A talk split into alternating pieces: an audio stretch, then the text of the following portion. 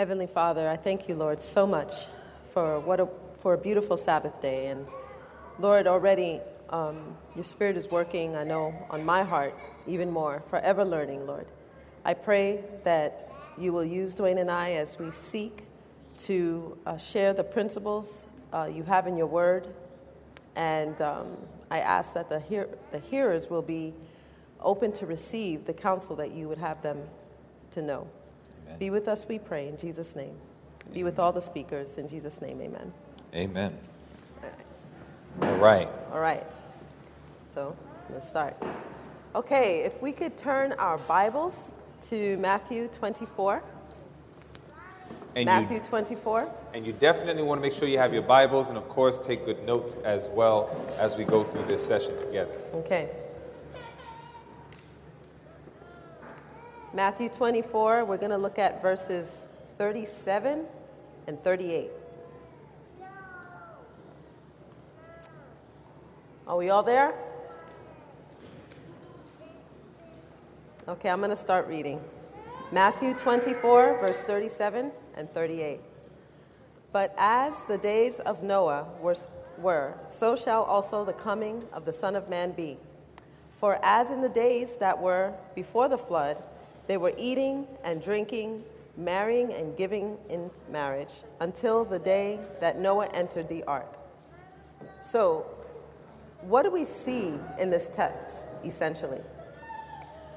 What we're seeing is that in the days of Noah, there's things about the past in the antediluvian times that we're going to see today. And based off of the emphasis of our weekend, what is our focus based off of the text? It's a question. I need an answer. Mm-hmm. based off of the emphasis of our weekend, what do you think is our focus in the text? What It's is it that sticks out to you? Mm-hmm. When, you know, as the days of Noah were, in verse 38, he, he describes what the days of Noah were like. What in that description would you say is applicable to our meeting? Okay. Okay, they were marrying Excellent. and giving in Yes, marriage. very good. Very good. And so you would think, what's wrong with marriage? Is there something wrong with marriage? Is marriage a beautiful thing? The way God designed it, it was. At the beginning, that was the institution that he, he, he placed in the Garden of Eden, mm-hmm. is marriage. So we're going to go back. We're going to go actually at the beginning of the Bible to Genesis 6. If you can turn to me, to, with me to Genesis 6, and we're going to look at verses 1 and 2. And the reason we're going there is because Jesus just said, as it was in the days of Noah, so shall it be. And in the days of Noah, they were marrying and giving in marriage. So now we're going to look at the marriage institution in the days of Noah to see, well, what was the disconnect? So we're going to look for that right mm-hmm. now as we go through Genesis 6. Okay. Are we all there? Right. And it came to pass, when men began to multiply on the face of the earth, and daughters were born unto them, that the sons of God saw the daughters of men, that they were fair. And they took them wives of all which they choose. So the first point we can establish here is the fact that there was marriage back in the days of Noah. But how do we make the connection in prophecy? Because this is something in Matthew 24 that God said we have to look for. So something creeped in, something happened to the marriage covenant. And if you look at verse 2, we could see, well, actually, let's go to verse 11, 11 and 12, and we're going to answer that question before we go back to verse 2. Genesis 6, verse 11 and 12. And the Bible says, The earth also was corrupt before God, and the earth was filled with violence. And God looked upon the earth, and behold, it was corrupt, for all flesh had corrupted his way upon the earth. Can a corrupt man and woman have a holy marriage? No. So the marriage was corrupt. And so when you consider Matthew 24, this is the emphasis when he said, when the Bible says marriage and giving in marriage, this was the context of what he was talking about. The fact that the marriages were corrupt back then. Okay? So people got married in Noah's days, and we're going to look at the quote, Testimonies to the Church, Volume 4, 505 and 3. b- before we do it, mm-hmm. let's consider this. So, what are some things we see in Genesis 6? Mm-hmm. If you're looking at Genesis 6 and verse 1, right? The first thing that it says is that sons of God were marrying daughters of men. All right? Now, if you go back to Genesis 5, you will see why that term or those terms are very significant. In the Bible, there's some, you know, religions and what have you that believe the sons of God were angels. Well, we have to cancel that because Matthew chapter 22 says angels don't marry. So in Matthew the 22nd chapter, angels don't marry. Angels do not get married. But these sons of God did get married. Sons of God were children of God. They were those who were following the teachings and the ways of God. So the daughters of men were obviously the contrast to the sons of God. In other words, there was unequally yoke taking place in Genesis 6.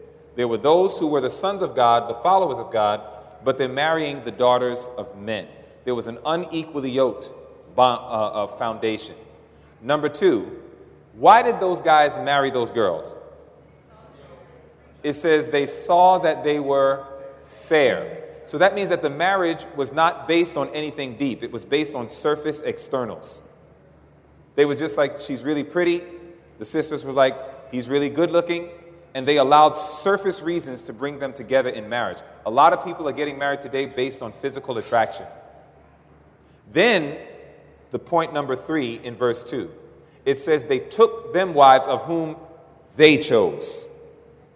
In Scripture, God was the one that would choose the wife for the husband.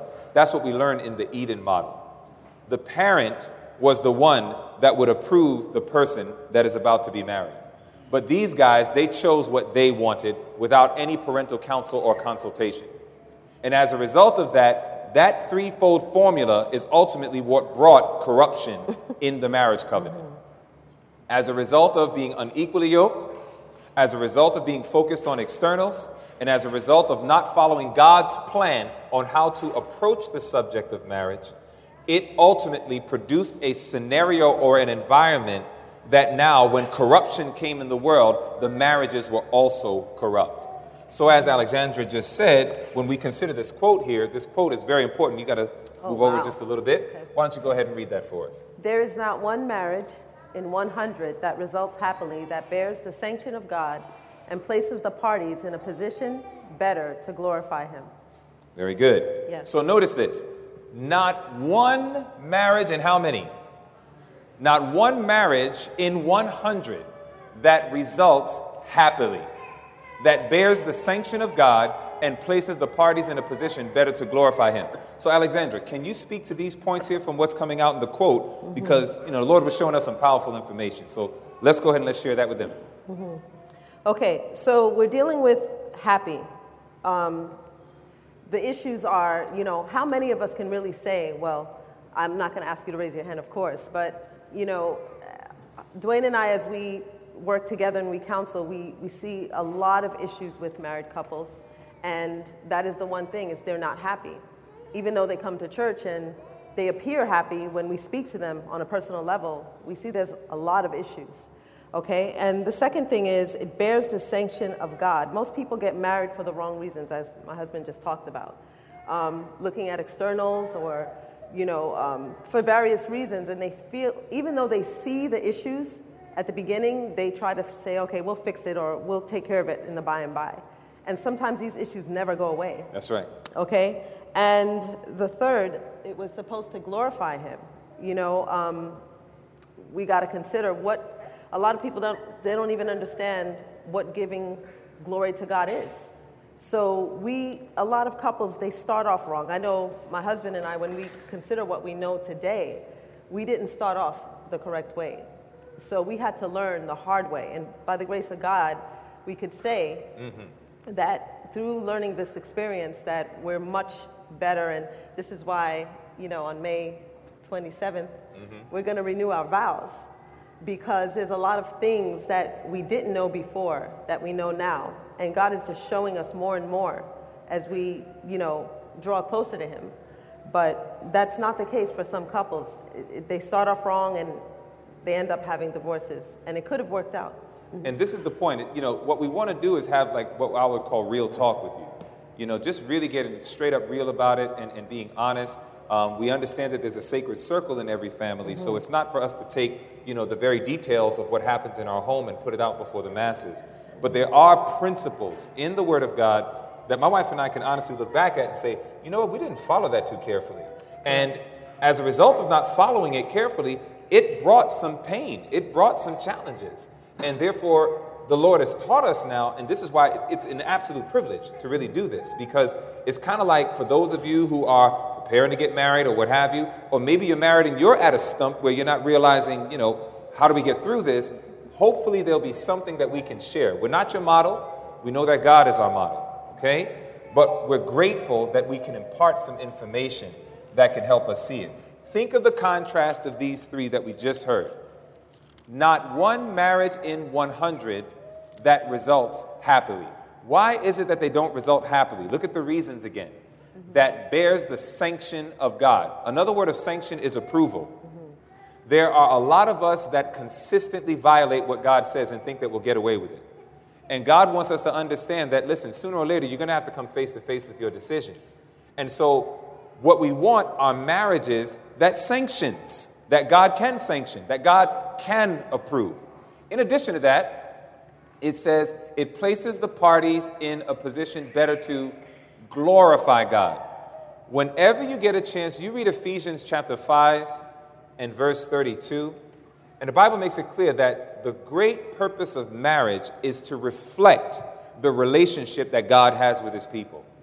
This is how marriages are to glorify God. Husbands who love their wives as Christ loved the church, wives who reverence their husbands as the church is to reverence Christ. The world needs to see a picture of what the gospel looks like, and God wanted our homes to be that model. And so, again, when we think about marriage, this is what God was saying. Now, when we don't have His sanction, when we do not glorify Him, we are guaranteed not to have marriages that result happily. We're not going to be happy. After all the sex is through and everything, because that's why a lot of people get married, you know, once they can get those thrills out, they're going to realize, wait a minute, I'm stuck with this person. And I got to find out, do I really like them? Do I really want to be with them? And for a lot of people, it's a rude awakening.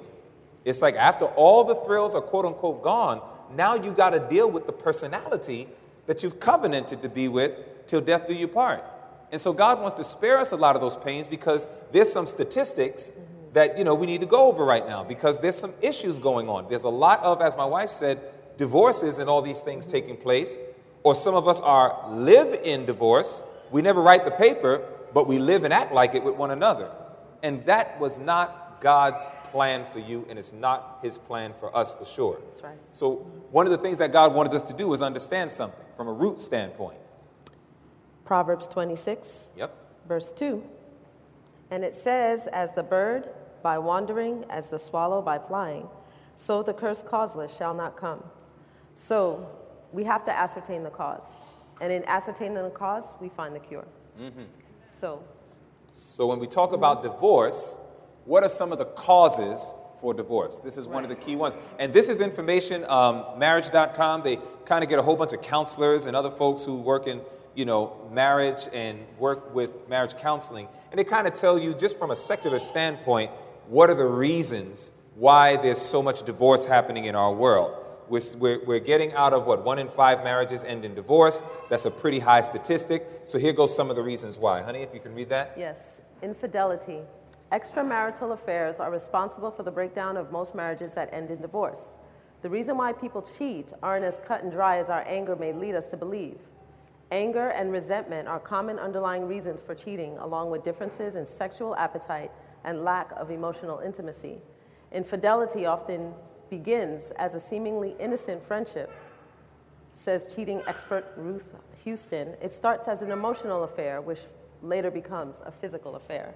One of the sad realities, and I can look back, and my wife and I can remember this, is that when we were getting counseling, we actually got counseling. So that's, that's point number one, is that the Word of God lets us know that it is appropriate at times to get counseling. And marriage is definitely one of those areas, okay? In the multitude of counselors, there truly is safety. Now, one area that a lot of times you do not get counseling on is on sexual relations. Mm-hmm. They don't talk about it. It's like that taboo thing still. Or you get these people who talk about sexual relations, but they're very perverted.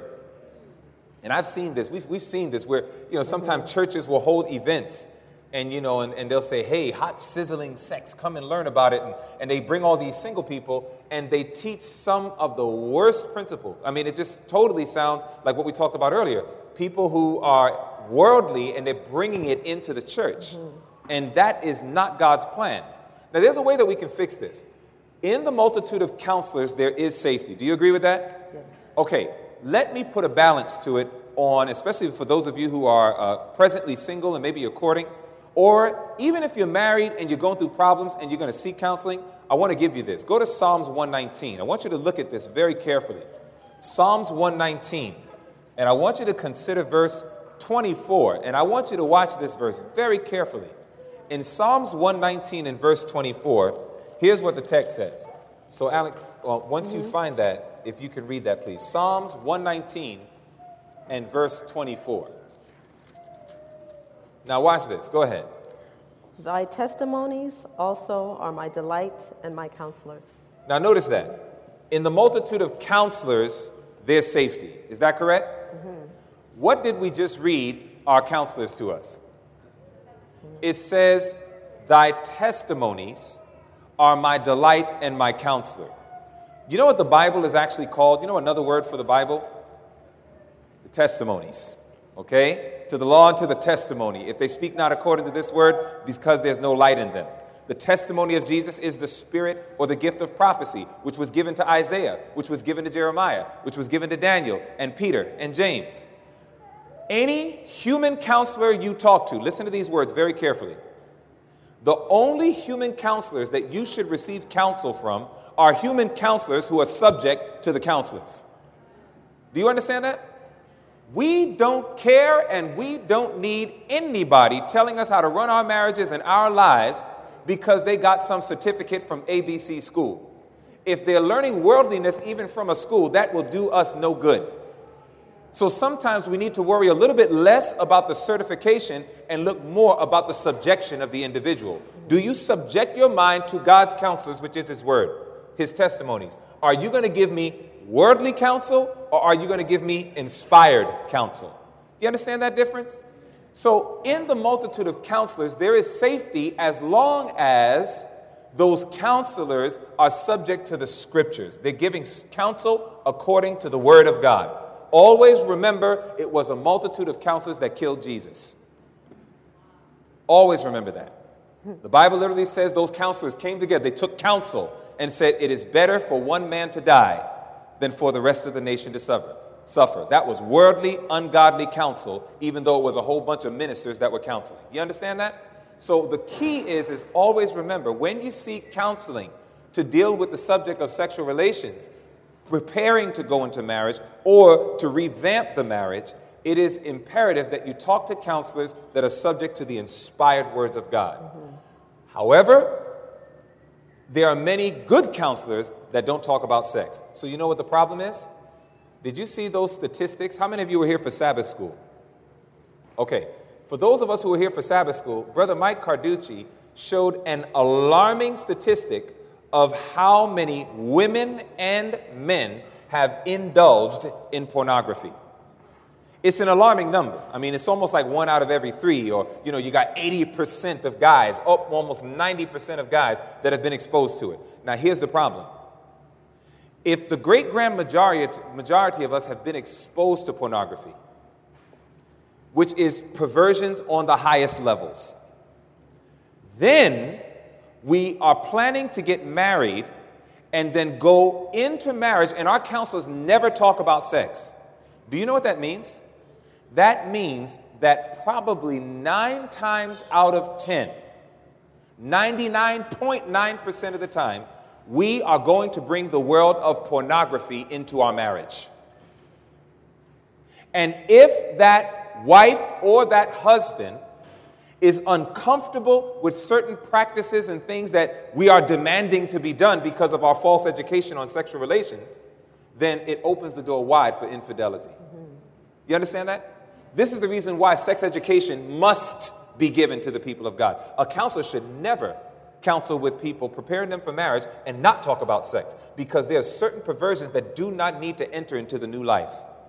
There are things that we have learned through pornography and this filthy world that we are not to bring in and subject our brides to or to subject your husbands to. So, infidelity, unfortunately, is a major reason why a lot of people are falling into sexual sin because they never dealt with these demons, even though they might have gone through counseling. Do you understand that? It's a major issue. But it's not just that. In addition to that, hun, go ahead and read this next one for us.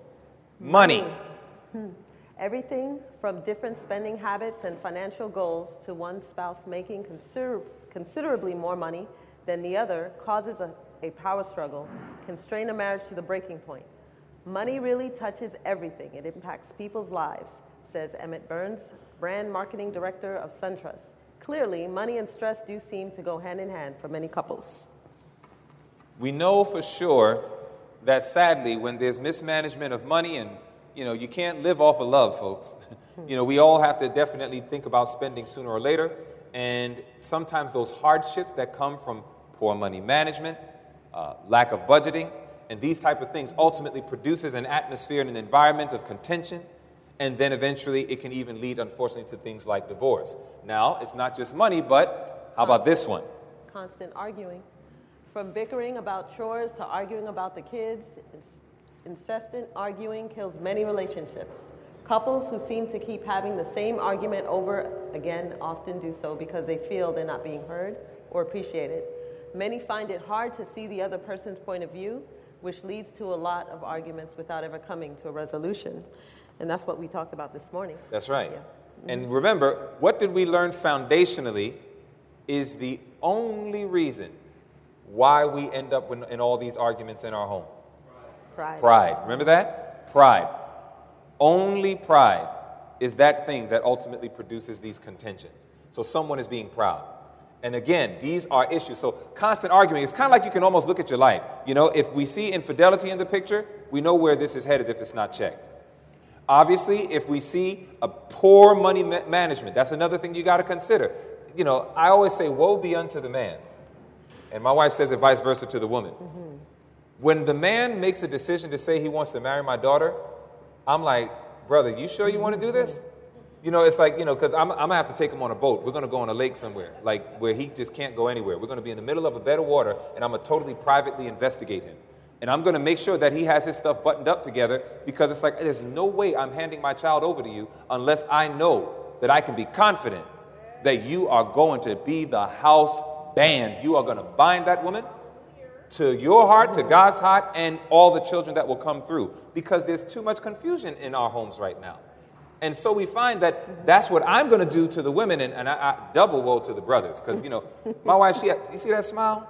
She has a beautiful smile, doesn't she? But you don't understand. She got a bite. And if when she meets that guy, you know, who, who says, Can I marry your daughters or whatever, or meets that girl who says that she wants to be you know, one of my boys' wives, my wife's going to have to put her on a boat and probably take her on a lake too, or something like that. No, you know, I'm not going to put her on a boat, but we'll talk. I sure. like the boat. I like the boat because you can't go anywhere. You, you, and, and, and, I hope they don't know how to swim. It's like, let's go on the boat. You can't go anywhere. We're going to talk. Uh. We're going to have real talk. You can't go anywhere.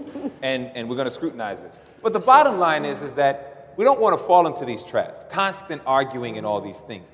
There's a need for deeper investigation about the ones of whom we are choosing to be married to, mm-hmm. or if you're in marriage, you got to watch out for the red lights.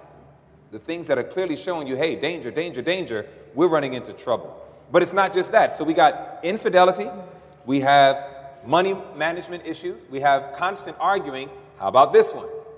Unrealistic expectations. This is huge. Mm-hmm. It's easy to go into a marriage with lofty expectations, expecting your spouse and the marriage to live up to your image of what they should be. These expectations can put a lot of strain on the other person, leaving you feeling let down and, let it, and setting your spouse up for failure.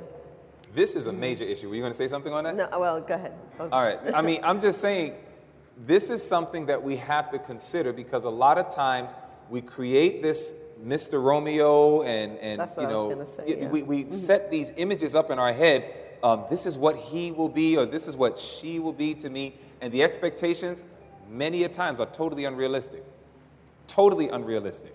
And as a result of these individuals not meeting our expectations, we will find ourselves in a very frustrated marriage. Again, in the beginning of the marriage, probably nine times, you know, majority of the times it's beautiful because again, you, you know, you're gonna, you're gonna get a lot of those thrills out if you've been holding yourself back. If you've been holding yourself back, you're gonna get a lot of those thrills out. But again, sooner or later, and any of us who have been married for a long period of time, there has to be something more than just those physical thrills and what have you to really cause that marriage, as Brother Carducci said, you know, the glue that really keeps us together. It has to be more than just some of the physical things.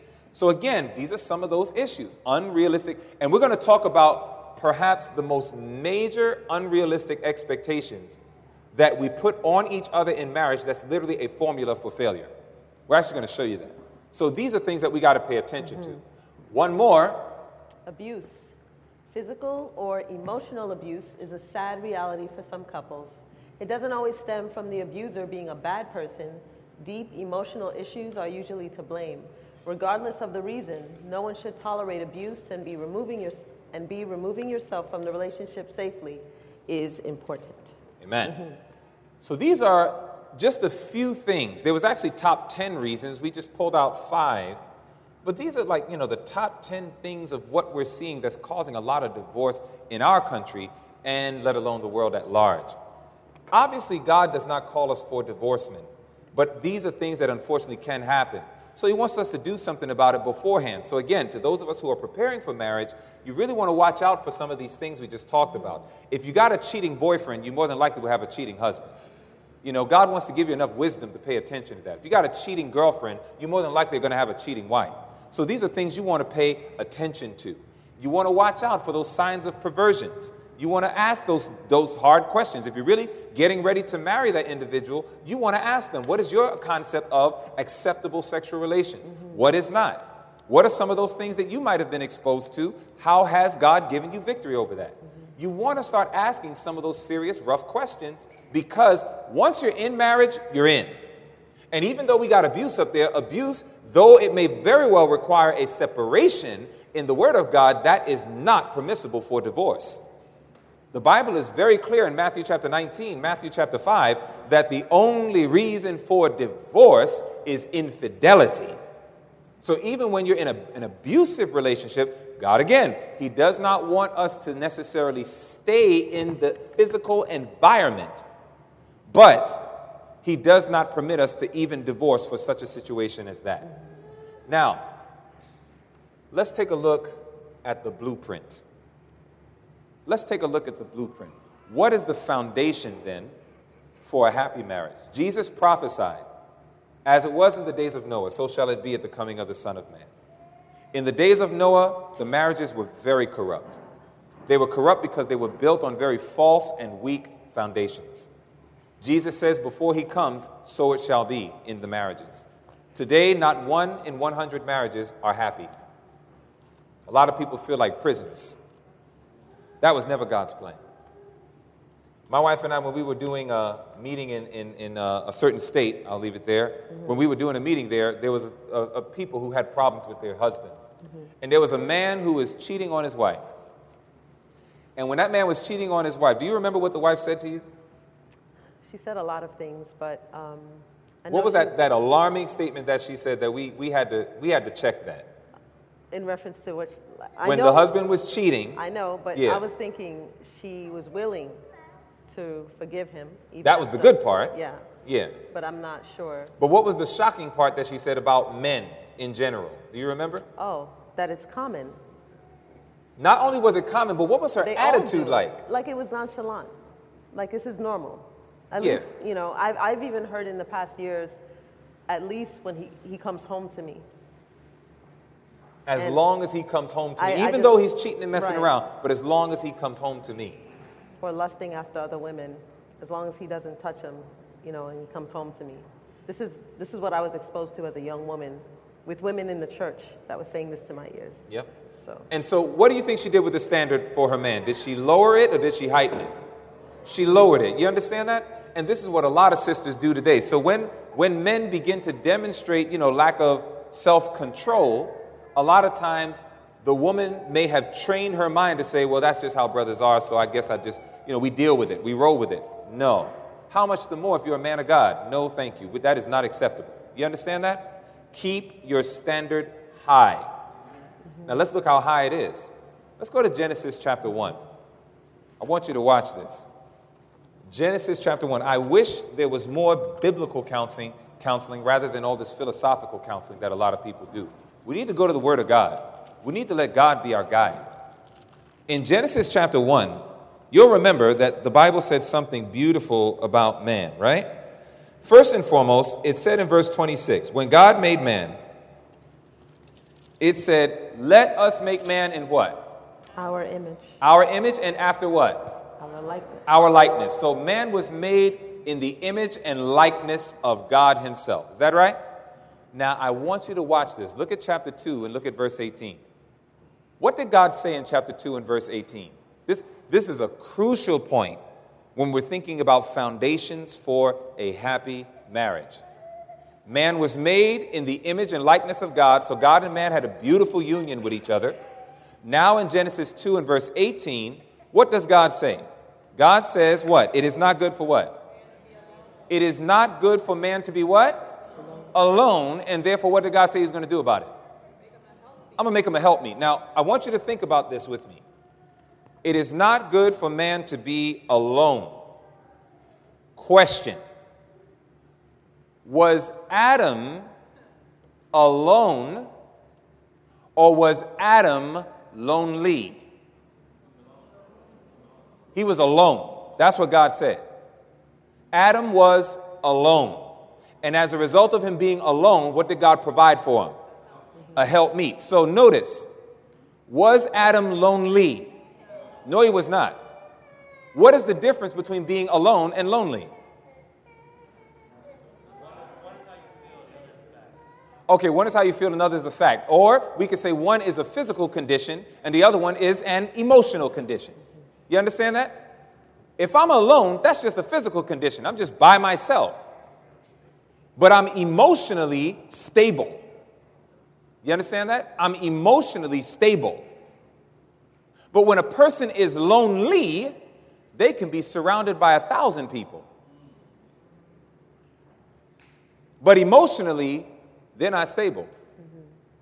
They still feel something's missing. Loneliness is not a reason to get married. You don't read that in Scripture. Amen. Mm-hmm. Loneliness is not a reason to get married. And a lot of people don't understand because a lot of time, and this, you know where this is especially true? This is not only true with single people, this is especially true with widows and widowers, individuals who had spouses die, and then they get to a place and say, Man, I got so used to having somebody around. Mm-hmm. And now that they're dead, I'm lonely. I need to find another wife. That is not the Eden model.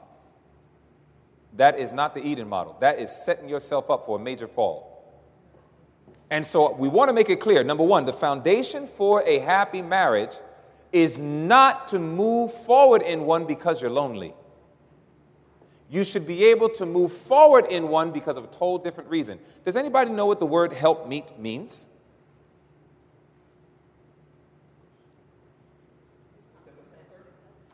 Speaking of a helper, but they're helping them to do what? Say again? They're helping them fulfill the purpose that God has made them for. Very good. You are helping me meet the purpose that God made me for. That is a very good reason to get married, which means that before you get married, you should know what God made you for. Do you know how many people get married and they have no clue why they even exist? They don't understand the unique purpose of life. They don't understand the absolute reason that God has called them for. I read a little book called Education, page 267, and it says, The specific place that God has appointed us in this life will be determined by our capabilities. I thought to myself, I said, wait a minute, God has a specific place for me in this life? You should know that before you get married. Adam knew that. Adam understood. I'm talking about the Eden model. In the Eden model, Adam was a whole man. Ooh, that brings up another point. what is it that people often call you when they meet me? If, if they meet Brother Lemon, but they never met my bride Alexandra, then when they meet Alexandra, they say, Oh, this must be your what? Better half. Not even other half, but it's always better. Better half. Better half. Do you know that that is worldly foolishness? Adam was mentally, physically, spiritually, emotionally sound. That brother was whole. Eve was mentally, physically, spiritually, emotionally sound. She was whole. It was two whole people that came together in wholeness and holiness. There's no such thing as better halves, worse halves, or halves of any kind. You meet guys that say, My wife completes me. That's a problem. You should have been complete before you got married. Now, let me put it to you this way. Look at this. I want you to look at this point from inspiration. In Patriarchs and Prophets, page 45, paragraph 2, man was to bear God's image both in outward resemblance and in character. Christ alone is the express image of the Father, but man was formed in the likeness of God. His nature was in harmony with the will of God. His mind was capable of comprehending divine things. His affections were pure. His appetites and passions were under the control of reason. He was what? Holy and happy in bearing the image of God and in perfect obedience to his will. Man in his single state was both holy and happy. This is what we should be in our single state before moving forward into a marriage covenant. We're talking about the Eden model. The Eden model. Oh, but it doesn't stop here. Let me show you something else man was. Spiritual Gifts, Book 3, page 34. Watch this. As Adam came forth from the hand of his Creator, he was of noble height and of beautiful symmetry. He was more than twice as tall as men now living upon earth and was well proportioned. His features were perfect and beautiful. His complexion was neither white nor sallow, but ruddy, glowing with the rich tint of health. Eve was not quite as tall as Adam. Her head reached a little above his shoulders. She too was noble, perfect in symmetry, and very beautiful. What else do we see highlighted that Adam and Eve were in their single state? They were healthy. Mankind in Eden, according to the Eden model, before entering into marriage was healthy, happy, and holy. This is an ideal that God sets for every single one of us as we are preparing for marriage. This is foundational. We should be healthy. Do you know how many marriages are messed up or get messed up because somebody's unhealthy? True story. My, how do we say this? Well, mm-hmm. we're going to keep it very. There was a place that we went. Mm-hmm and there was a wife and a husband that had major issues, and we had to counsel with them. The wife had a condition that she did not properly articulate to her husband. This condition prohibited them from being able to enter into a healthy sexual relationship. As a result of this condition, the husband got frustrated, very frustrated. And when that husband got frustrated, eventually, as a result of lack of self control, that husband became an adulterer. It was unfortunate that his wife had a condition that she probably had no control over whatsoever. But nevertheless, it deeply impacted their marriage. Do you think that that probably would have been a good discussion to have before entering into marriage? Mm-hmm. That probably would have been something very healthy for them to talk about to say, listen, this is a condition that I'm facing, and so on and so forth. God's design is that when we enter into a marriage covenant, as much as is practical and as much as is possible, we should do our best to be in as healthy a condition, happy a condition, and holy a condition prior to entering the marriage covenant so we can foster the best example of what God intended for marriage. This is foundational. But a lot of us have much more shallow reasons for why we enter into a marriage covenant. And so when we talk about foundations for a happy marriage, we're talking about mankind, womankind getting to a precious place that we understand that we should be as whole as possible, secure in God before we move in to the marriage covenant. And this is why we want to talk about three things. We're going to talk about the three needs of humanity. The three absolute needs. If these three needs are not in place, you should not get married. There are many mm. people that my wife and I have counseled with, and in just a few discussions, if they're counseling with us, we actually have said we don't recommend you get married right now. Again, recommend. You know, we're not God. You can do what you want.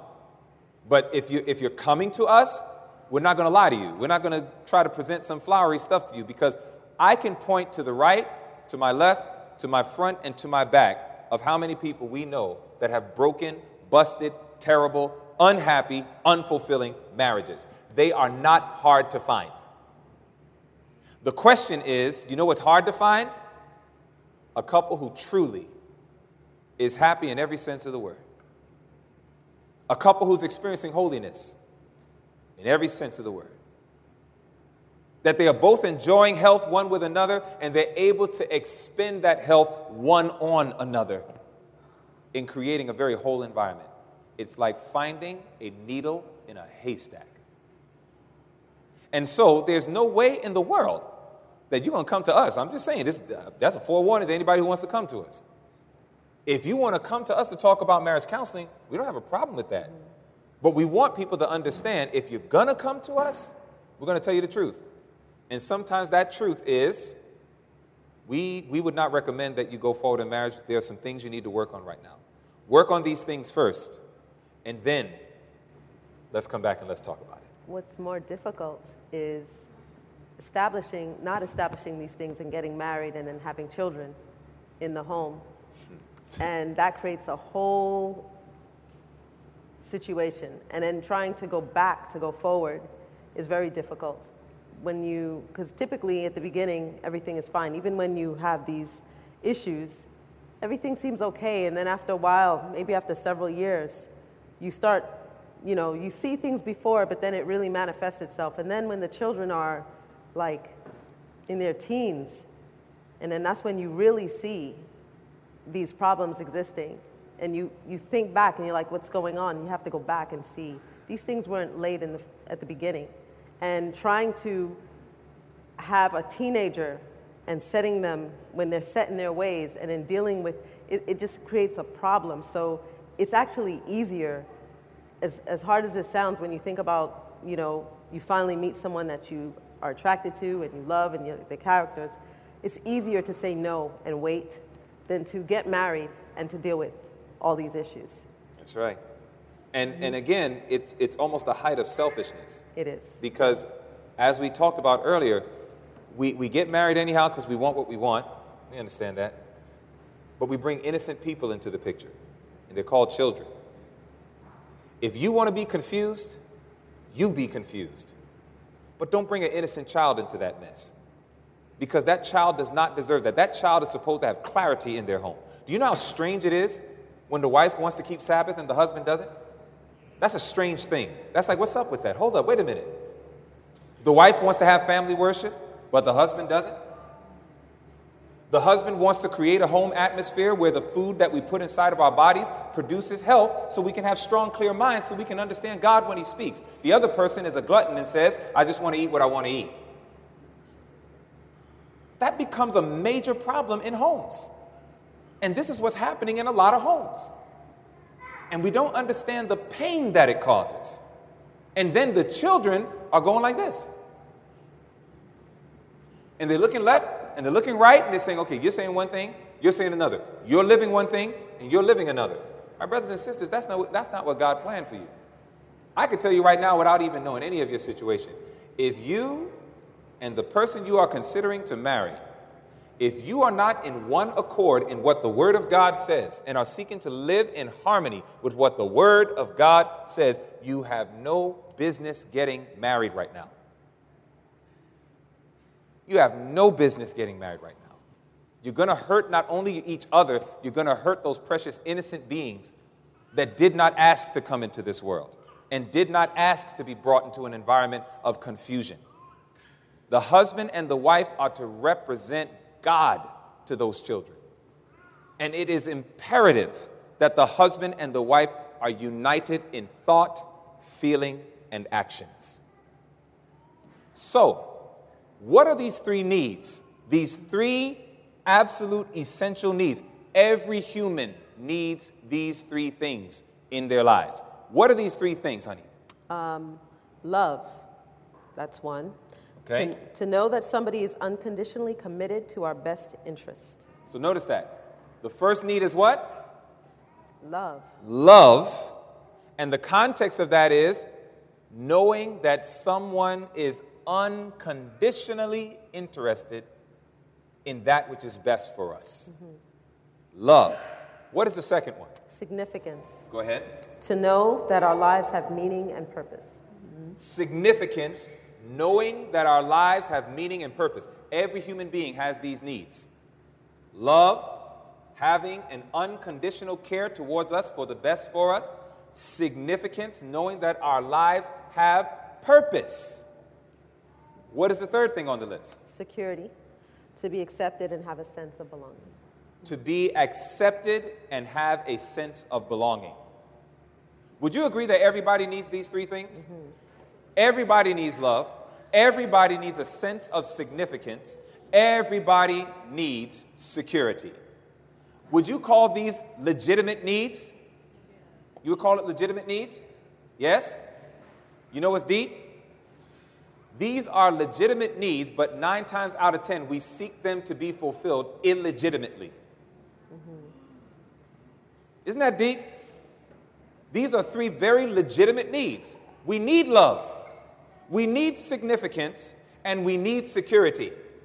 The problem is that these legitimate needs, we are always seeking them illegitimately. And you know how we do it? By putting our expectations on our spouses or soon to be spouses to fulfill those needs for us. Do you know? God's intention was that He and He alone would be the primary source to fulfill those needs for you. One of the greatest challenges in marriages today, because of being built on false foundations, mm-hmm. is we seek unconditional love from our spouses, we seek our significance from our spouses, and we seek security from our spouses. And if our spouses are disconnected from God, and they do not provide these things for us, it creates an atmosphere that we will begin looking for these things other places or harboring such bitterness, anger, and resentment that it causes constant arguing. Or it will get us to a place that we become so estranged that we don't even know how to communicate with our spouses anymore because they're not, quote unquote, meeting our needs. It's very, it creates a toxic environment. And this is the reason why we're going to put it in different terms. What I'm going to do is I'm going to put it in these terms of, of the letter A. So if you do it by letter A, we're going to call love adoration, we're going to call significance affirmation, and we're going to call security acceptance. These are the things that we are desperately seeking God and need God to provide to us. If you are not, and I counseled with a gentleman uh, a few weeks ago, and he's in a courtship, and he wanted to ask me about this, that, and the other. And I said, My brother, I said, Have you made God your sole source of love, significance, and security? He said, One out of the three I have done. And my recommendation do not get married until God becomes all three to you. Because if you don't, and if you move forward and get married anyhow, you're going to put that legitimate need illegitimately on the person you want to marry, and that's like a crushing weight. That's like a crushing weight on a man's back. You're putting an expectation on your spouse that your spouse should never have been obligated to fulfill that expectation. Here's the key we use the extension cord. Right. Mm-hmm. In the extension cord example, a husband and a wife are to be an extension of God's love, affirmation, and acceptance to our spouses. We are to be an extension of God's love to each other. But an extension cord in and of itself has no power. The extension cord has to be plugged into the power source. So the husband, it's not that the husband and the wife are not to demonstrate love, significance, and security to each other, but we are extensions. God is the source. 10. Okay, very good. We are the extension, but God is the power source. Now, is it possible that a husband or wife at some times in marriage may be disconnected from God? Is that possible? Oh, yeah, that's possible, isn't it? So the question is, what are you going to do? In other words, when a husband and wife are connected, mm-hmm. man, it's like heaven on earth. I mean, you know, we're enjoying each other, we're laughing, we're doing all sorts of things, and life is just fantastic. But then all it takes is my wife or myself neglecting devotions, neglecting our communion with God. When babies come in, it's very easy for your communion to start getting weaker with the Lord. Your prayer time. Brothers start saying, Oh man, you got a baby? All right, you got another baby? Hold up, another baby? And then after a while, brothers are like, you know what? Uh, this job that I have right now is not cutting it. So either I need to get another job, or I'm going to quit this job and I'm going to go ahead and start a business. I'm going to do something where maybe I was already struggling maintaining my communion with God, but now because I got to pay the bills and take care of the children and the family, I'm going to work myself so hard that I'm going to neglect my devotional time even more. Is this real talk? And then what happens is we create an atmosphere where sometimes husband, wife, both are disconnected. But do we still have those legitimate needs? Mm-hmm. Yes. The chief person to supply those needs are God. But if we don't let God supply those needs and if we put that weight on each other when we're disconnected, that is a formula for strife in a household. This is why, to those single brothers and sisters, we highly, highly encourage please, before you get married, you make sure that you are established in God's love that you know your significance through Christ and your security is in Him, even when wife starts doing some strange things, even when husband starts doing some strange things. You will never lower yourself. You will never allow yourself to be demeaned because you know where your love, significance, and security comes from. But if you don't know where that comes from, we can set ourselves up for a terrible, terrible fall. In these last few minutes, let's go ahead and do some practical steps with this. Number one, how can we help establish ourselves in God's love, knowing that He adores us? What are some steps that we can do? Number one, in Jeremiah 31, in verse 3, the Bible says, I have loved you with an everlasting love. I like that. It's a love that doesn't end. Now, I'm going to be honest with you. One of the reasons why sometimes this verse is not enough is because for some of us, God is still a fictitious character that exists in our mind. In other words, He's not very real to us. But if you really do believe in God, if you really believe in His existence, then God lets us know that we should be completely satisfied in knowing that the Creator and the Master of the universe has promised to love me with an everlasting love. This love is not based on what you do. That's sweet. The love that God has towards us is a love that is not based on what you do. The reason we know that is because Romans 5, verse 8, it says, while we were yet sinners, God loved us. It says in verse 10, while we were yet enemies, God loved us.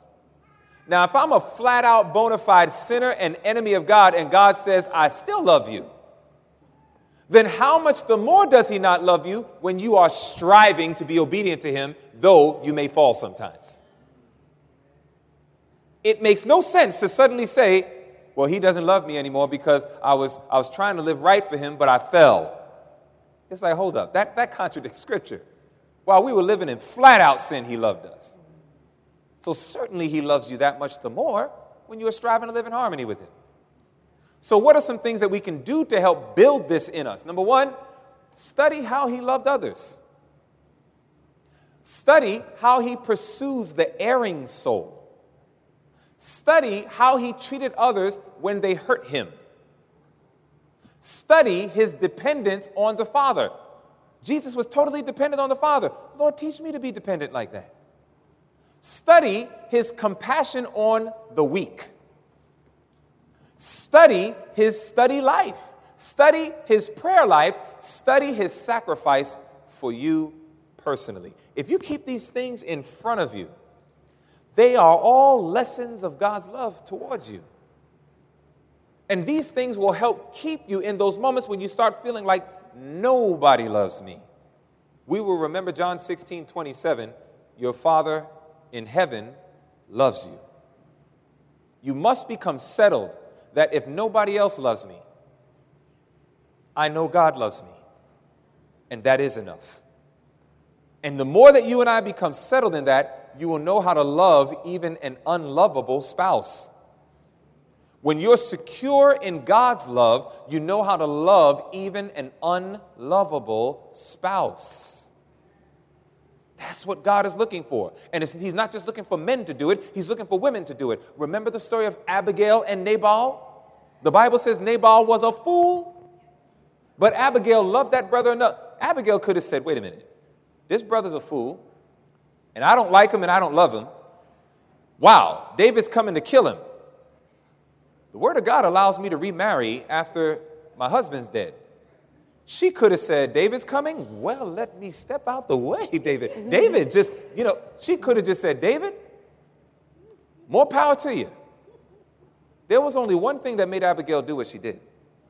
Abigail risked her life to stop David in pursuit and speak to the king in him that he would not kill her husband. Abigail was a symbol of Jesus, a man who's totally worthy of condemnation but instead she wants to extend mercy to him. So please, wives, don't think for a moment that God is just calling the husband to love the wife. God wants you to love your husband. God wants you to be so secure in his love that you can be loving even when he's not. That's what happens when you're secure in God's love. Not only that, affirm your significance in Christ. My brothers and sisters, these are all beautiful texts. Isaiah 43 and verse 1 tells us very clearly, You are mine. That's what God says. He says, You are mine. In Psalms 139, 13, and 14, God says, You are uniquely made. You're not just like another creation. You're so incredibly special that the words that are used is that you're fearfully and wonderfully made. Not only that, we are part of a royal family. For the Bible says that we are a chosen generation and a royal priesthood, a peculiar people and an holy nation. Not only that, in Ezekiel 16, 4 through 8, God walks through the story of how he saved Israel.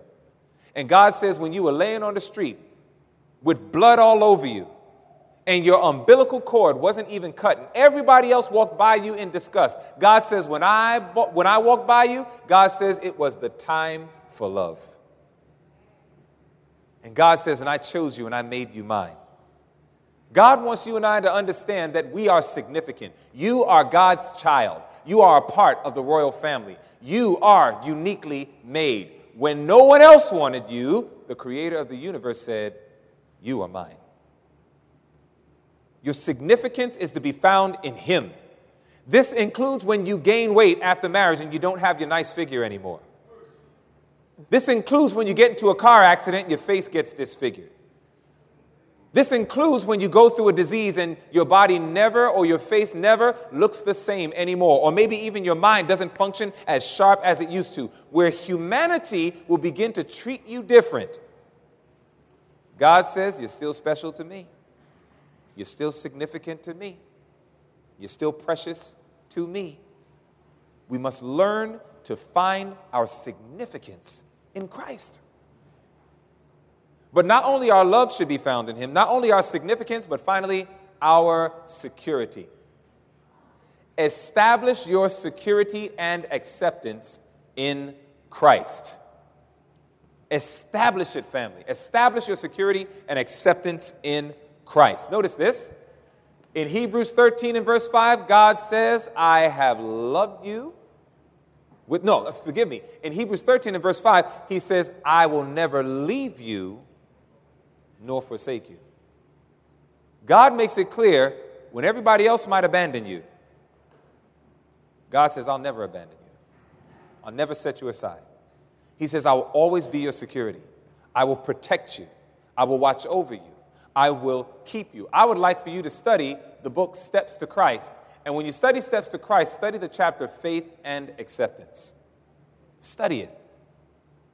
Study it. Know that you can have security in Christ, that when you surrender your heart to Him, you are accepted into the beloved. I believe with all of my heart, my brothers and sisters, and I know my wife can attest. Show me a man and show me a woman that has God as their sole source of love, significance, and security you would have met a very stable man and a very stable woman, mentally, physically, spiritually, and emotionally. And they are the ones that are best prepared to lavish someone else with love because they're plugged right into the right power source. And this is the foundation for a happy marriage. Follow the Eden model, follow the way that God designed it from the beginning. Not because we're lonely, but if we're alone, and there's a calling God has placed in our life and we're clear on it, and if we realize, Lord, for me to fulfill this calling, I'm going to need a partner in this work, the Lord will provide a help meet for you. And when you both come together, you're not halves, you're whole. You have found your love, significance, and security in Jesus. She has found her love, significance, and security in Christ. And that creates an environment to produce some very happy babies, some very happy children.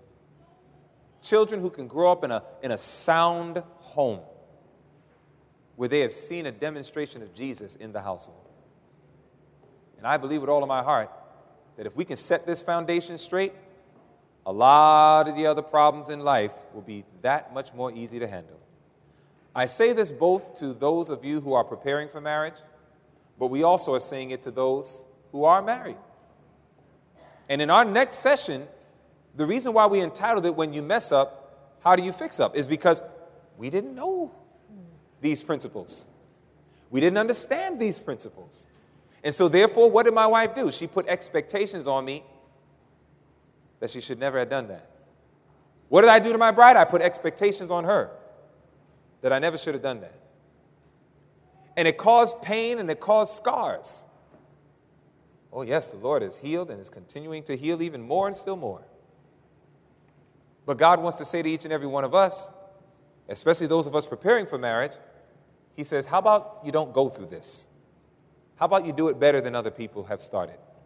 And that's one of the privileges that my wife and I get to share with you. Question Do we understand session one on the foundations for a happy marriage? Do we understand it? Do we understand it really? Are you willing to comply with it? Are you willing to comply? Ezekiel talked about a group of folks who loved to hear Ezekiel preach. But Ezekiel said, But they will not do the words that Ezekiel says. My brothers and sisters, with as much respect as I can say it, I care not about your thoughts on the accuracy and power of the presentations or any of that. The question is will you live this? God wants your home to be happy. He really, one thing I, I have discovered in Scripture is God really wants us to be happy. Mm-hmm. And there's a lot of sad Ventists. A lot of God's people are miserable. And we just drench ourselves in work and activities to just, you know, do things that can just block our miseries out. And then we go into some of those dark indulgences, like Brother Mike talked about earlier, and all this. God says, Y'all don't have to do that. The Lord says He has a better plan. And so, what we're going to do is we're going to bow our heads for a word of prayer. And we're just going to go ahead and ask the Lord to help us to take to heart these things. And I want to encourage you to go home and, and study these things out tonight when this whole weekend is over. That you study these things out and you consider carefully what the Lord has to say. Let's pray. Father in heaven, we want to thank you for the blessings that we have received. We thank you so much for the wonderful words of life that you've shared. We praise you, dear God, for the foundations that you have given to us that we can have a happy marriage. If we can let you be our source for love, significance, and security, Lord, I believe that you have prepared the way to establish a very happy home. And I pray, dear God, that you will do this for every married couple under the sound of my voice, and especially do it for those who are preparing for marriage. For we ask these things in Jesus' name. Amen. This media was brought to you by Audioverse, a website dedicated to spreading God's Word through free sermon audio and much more. If you would like to know more about Audioverse, or if you would like to listen to more sermons, please visit www.audioverse.org.